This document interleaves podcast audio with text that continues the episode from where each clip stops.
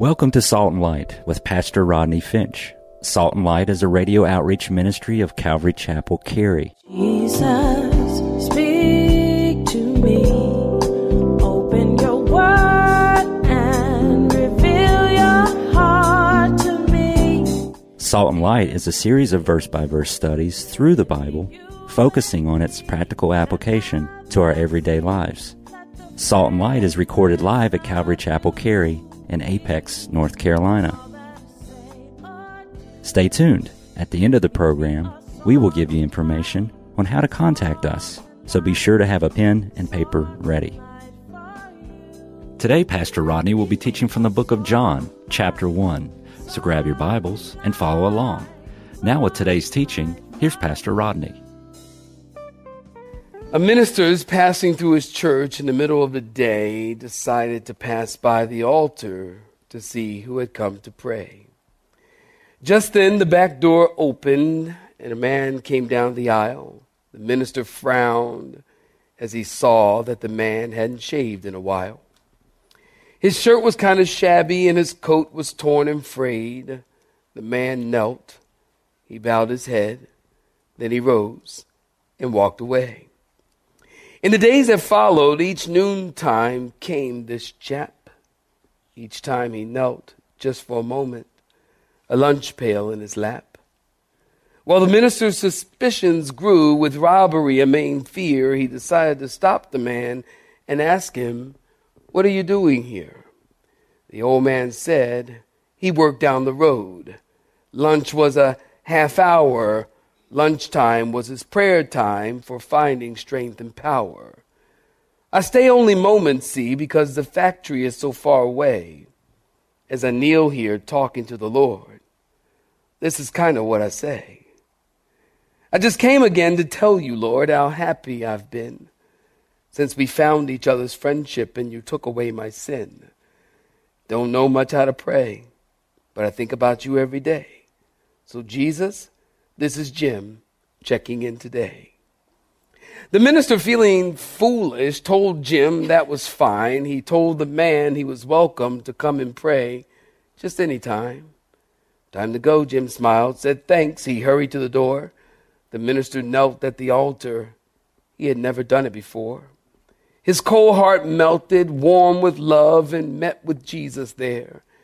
As the tears flowed in his heart, he repeated old Jim's prayer.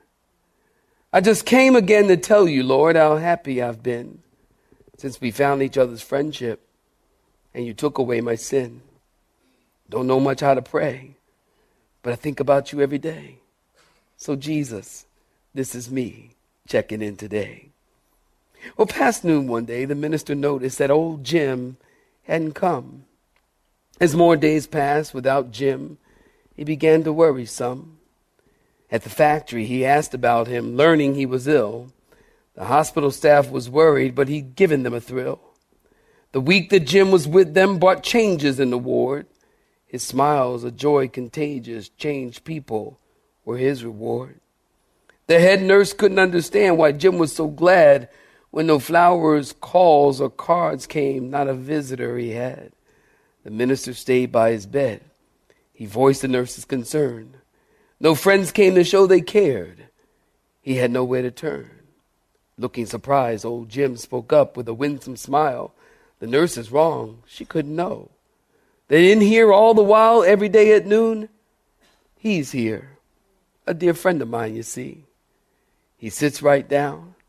He takes my hand. He leans over and he says to me, I just came again to tell you, Jim, how happy I've been since we found this friendship and I took away your sin. Always love to hear you pray. I think about you every day.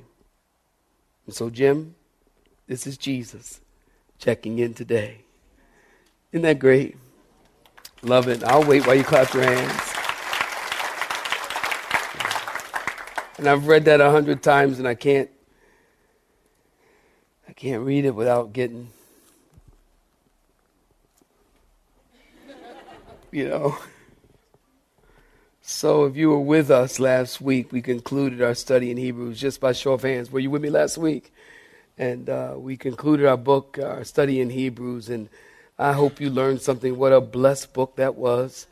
And um, I told you that uh, chapter 1 through chapter 12 um, is doctrine. And, and I told you that chapters 1 through chapters 12 all boil down to chapter 13, which talks about one word love. And I thought that we might look at love as demonstrated in the person of Christ, who, because of love, died for our sins. Somebody say amen. So I want you to turn in your Bibles to the Gospel of John. And uh, your Bibles to the Gospel of John. If you need a Bible, ushers run quickly down the aisles and hand one to whomever. The Gospel of John. And um, I've titled this sermon an introduction to the Gospel of John. And we're going to turn to the Gospel of John, but we're actually not going to get to verse 1. And. Um, but I just want you to turn there because you need something to do. And uh, so, John, uh, the Gospel of John. And uh, if you've been around here at Calvary Chapel, uh, you know that Matthew, Mark, and Luke are often known as anybody know what they're known as? The synoptic gospels. You got it.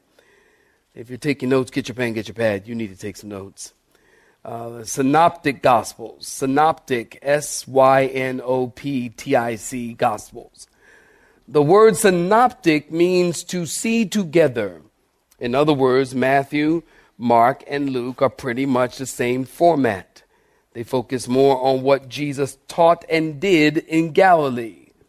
The gospel of john focuses more on who jesus is and what he did in jerusalem.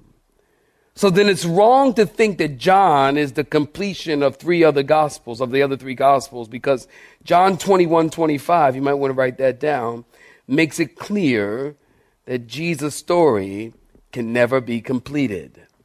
So then you might ask, I have been asked, why are there four gospels? Um, there are not uh, four gospels. Uh, there's one gospel that unfolds four different pictures or portraits. It's one gospel.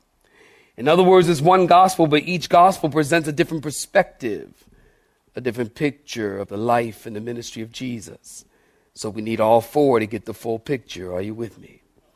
Then let me give you the pictures or the perspectives of the gospel. I have them for you on the screen. Four portraits, and here you might want to take some notes. This is important. Four portraits of Jesus as seen in the gospels. Matthew, Oh, y'all come on, read it with me. Y'all awfully quiet. Come on, read it with me. Matthew presents Jesus as what? The King of Kings. Mark is what? The servant man or the servant God. Y'all come on, read it with me. Luke is what? The perfect son of man. And then John is the son of God. Matthew, the King of Kings. Mark, the son of man. Luke, the perfect son of man. In the Gospel of John, we see Jesus as the son of who saints? God. The Gospel of Matthew, we see Jesus as king.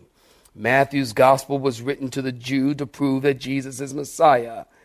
And because it was written to Jews, get this, there are 99 quotes from the Old Testament in the Gospel of Matthew, more than any of the other Gospels.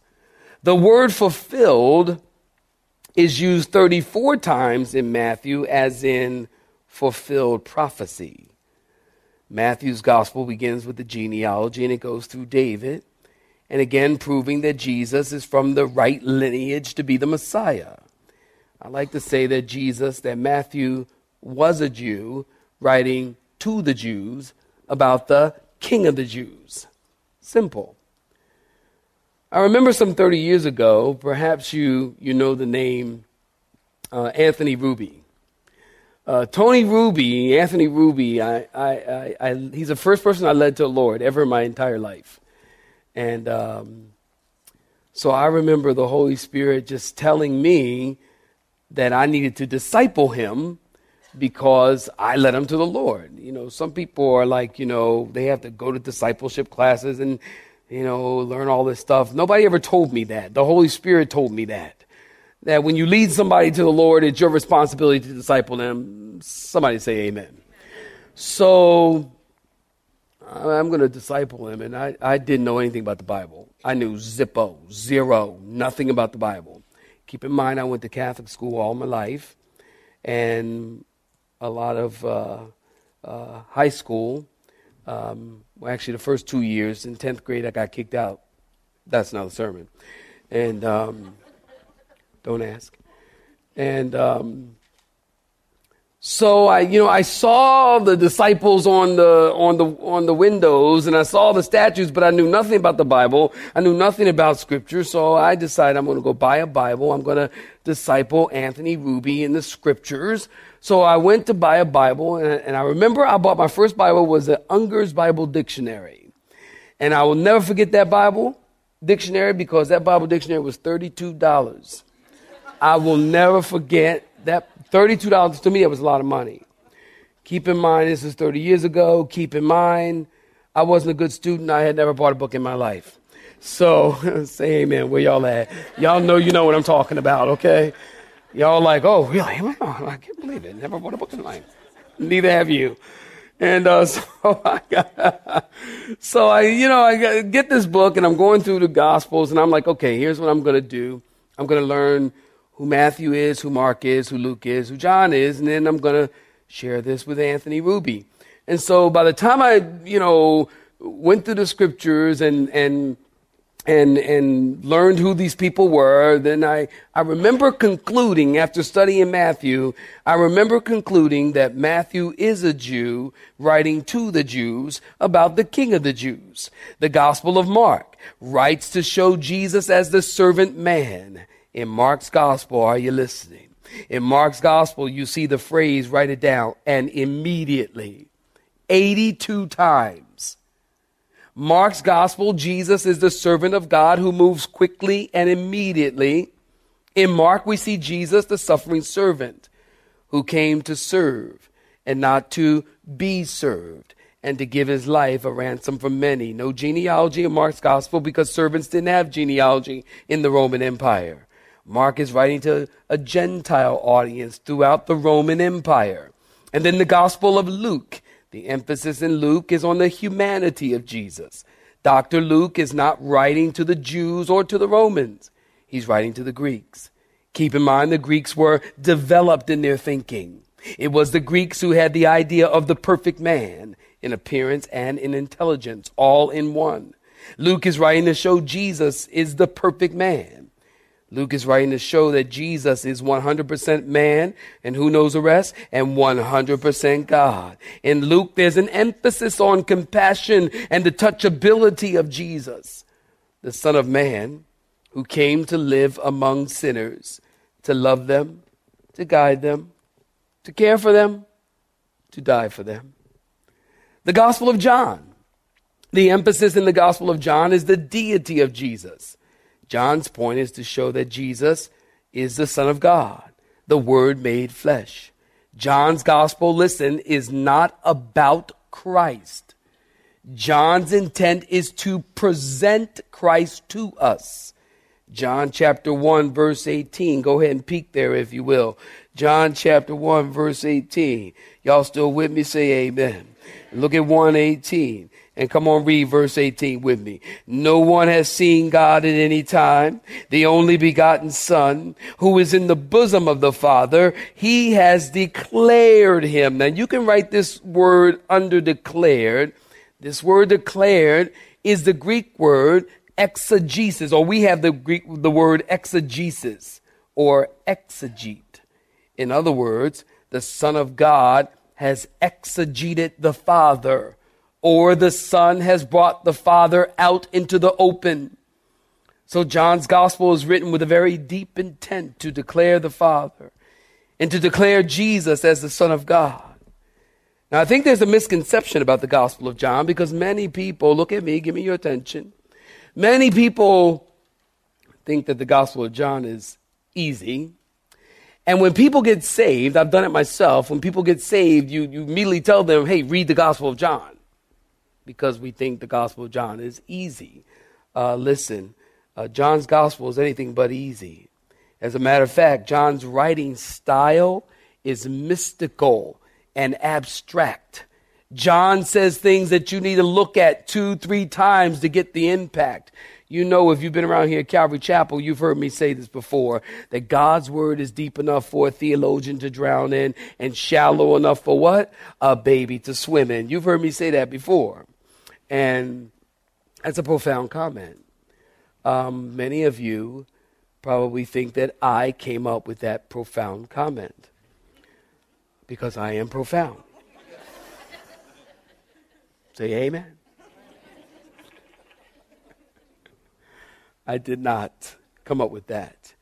It actually, listen, was Alan Redpath who said, in regards to the Gospel of John, God's Word is deep enough for a theologian to drown in and shallow enough for a baby to swim in. John's Gospel is deep and yet very simple. There's more theology in John's Gospel than any other Gospel.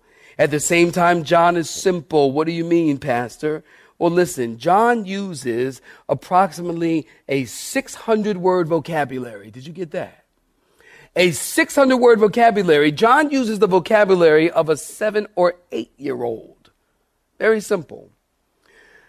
Now, in the English language, we have approximately 10,000 words. In the Greek language, they have approximately 60,000 words. Uh, that's why the Greek language is a lot more expansive than our language. For example, the Greeks have four words for love. We have one word for love. We say, I love my dog, I love my cat, I love my I love ice cream, I love my wife, I love church, I love, love, love, love, Pastor Rodney. I love um, I love this. And we have one word for love. The Greeks have four words for love. Uh, storge, uh, eros, agape, and which one? Phileo, that's it, Philadelphia. How can I forget that? Philly, hey, in Philadelphia. So the Greeks have a much more expansive language than we do. John's gospel is simple and transparent and yet beautiful and truthful. The early church fathers considered John the greatest theologian of that day. John's gospel is different, listen, in that it takes us to higher ground. What do you mean? 90%, get this, 90% of the material in John's gospel is found no other place in scripture. Think about that. Only John gives us the discourse on the second birth. Only John gives us the teaching on the Holy Spirit. Only John gives us the real Lord's Prayer in John chapter 17. Our Father which art in heaven, hallowed be thy name, thy kingdom come is not the Lord's Prayer. That is a prayer that Jesus gave to the disciples in response to a question, Lord, teach us to pray. And Jesus said, well, pray something like this. Our Father, which art in heaven, hallowed be thy name, thy kingdom come. That's not the Lord's Prayer. The Lord's Prayer is John chapter 17. Write it down, read it. It's beautiful. Where Jesus is praying for the world. And he's praying for the disciples. And best of all, He's praying for you. Oh, somebody say, Thank you, Jesus. He's praying for you. He's praying for me. The Lord's Prayer you will only find in John's Gospel. Only John gives us a clear teaching on the doctrine of the Trinity.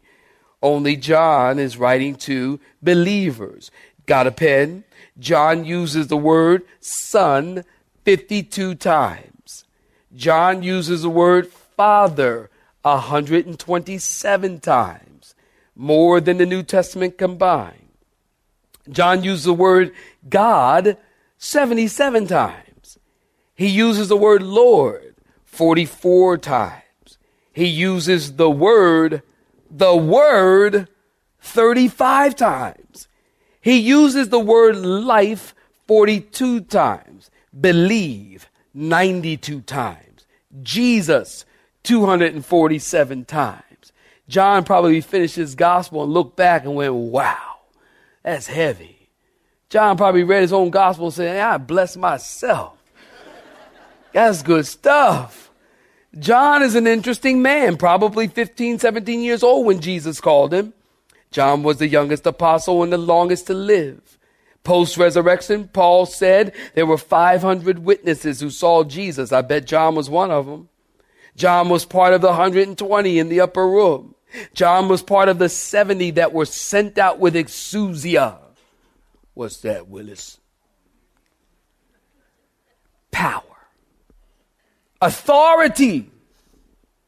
They were sent out to raise the dead and to heal the sick and to preach the word. John was part of the 12. But more important than that, John was part of the three. Remember? Come on, y'all. Peter, James, and, and John. John is the writer of five gospels. The gospel of John, first epistles, first, second, third John, and the book of Revelation. Oh, you know the story. Domitian demanded to be worshiped, and because John and the Christians refused to worship him, he declared war on the Christians and the leaders of the Christian church. John is about a hundred years old, and he won't die. Amen. God knows when you die. Did you hear me? Is appointed once unto men to die, and then what? judgment. God knows when that appointment is. They tried to kill John. They tried to boil him in, water, in oil and, and, and he, he wouldn't die. They tried to kill him in other various ways and he wouldn't die. So Domitian had John exiled to the rocky, barren, deserted island of Patmos, where he received the revelation of what we have in the scriptures today. And after John, I'll wait because that's a great book. Clap your hands if you will. And after John received the revelation, then he went back to the church that he was serving as an elder. He went back to that church and just continued eldering, I think, uh, doing doing the elder work and um, and serving in the church. John is known as the apostle of love. Why? Because the story goes that the apostle of love became well known for his single sentence sermons. Keep in mind, listen, John was famous at this time. He is the last living apostle. Everybody else has been martyred. So John is old, but John is famous. And he's so old he can't walk. And so he had some disciples that would take him around to different churches, and everywhere John went, churches would pack out. And people would hang through the windows because John was there. John's coming to town. Made me think of some years ago, I took a trip to Cluj, Romania. And you, to get to Cluj, you got to go through Transylvania. There's a real Transylvania, y'all and it was creepy. and uh, so we're in Cluj, and you know, it's hard for me because we're in Cluj, Romania. We're in a church, maybe maybe just a little smaller than this, and it is packed because the guest speakers here from the U.S. and it is packed, and people are are are are, are flooding through the windows and and and and looking in and, and, wanting to hear the word and and and it is an interesting thing. It's hard for me because as God has opened doors for me, um, I've traveled so many places, and um, and everywhere I've gone, it's because of this book. To take the gospel, I'm not going on vacation. I, I don't get that many vacations actually, and, and when I do, I just want to stay home because I like my bed. Hallelujah. And uh, and uh, so I, you know, I'm in these countries and you know, and, and people gather and they, they just, they, when they gather, they stretch out their neck. They just want to hear a word. They just want to hear something that's going to encourage them and change them. And I just came back from Africa a couple of weeks ago, you know, and, and, and people are, they want you to preach and they preach a long time. And, you know, I preach for like an hour and so, and there, and I'm like, okay, I'm at the end of my sermon. They're like, uh, really? Can't you just go get some water and come back? We'll stay there for another three hours. And then I come back to the U.S. and it's hard for me because people here, it seems that not all, and I praise God, I think in this church, not so much, but, but in many, many churches, people are so ambivalent to the Word of God. You have been listening to Salt and Light, a radio outreach ministry of Pastor Rodney Finch and Calvary Chapel Cary, located in Apex, North Carolina. Join Pastor Rodney Monday through Friday at this same time. For information regarding service times, you can contact us at 1 800 293 0923. That's 1 800 293 0923. You may listen to today's broadcast in its entirety by visiting the media library on our website at cccary.org.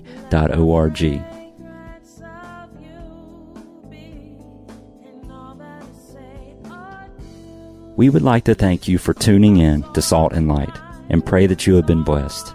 Until next time, may you be salt and light.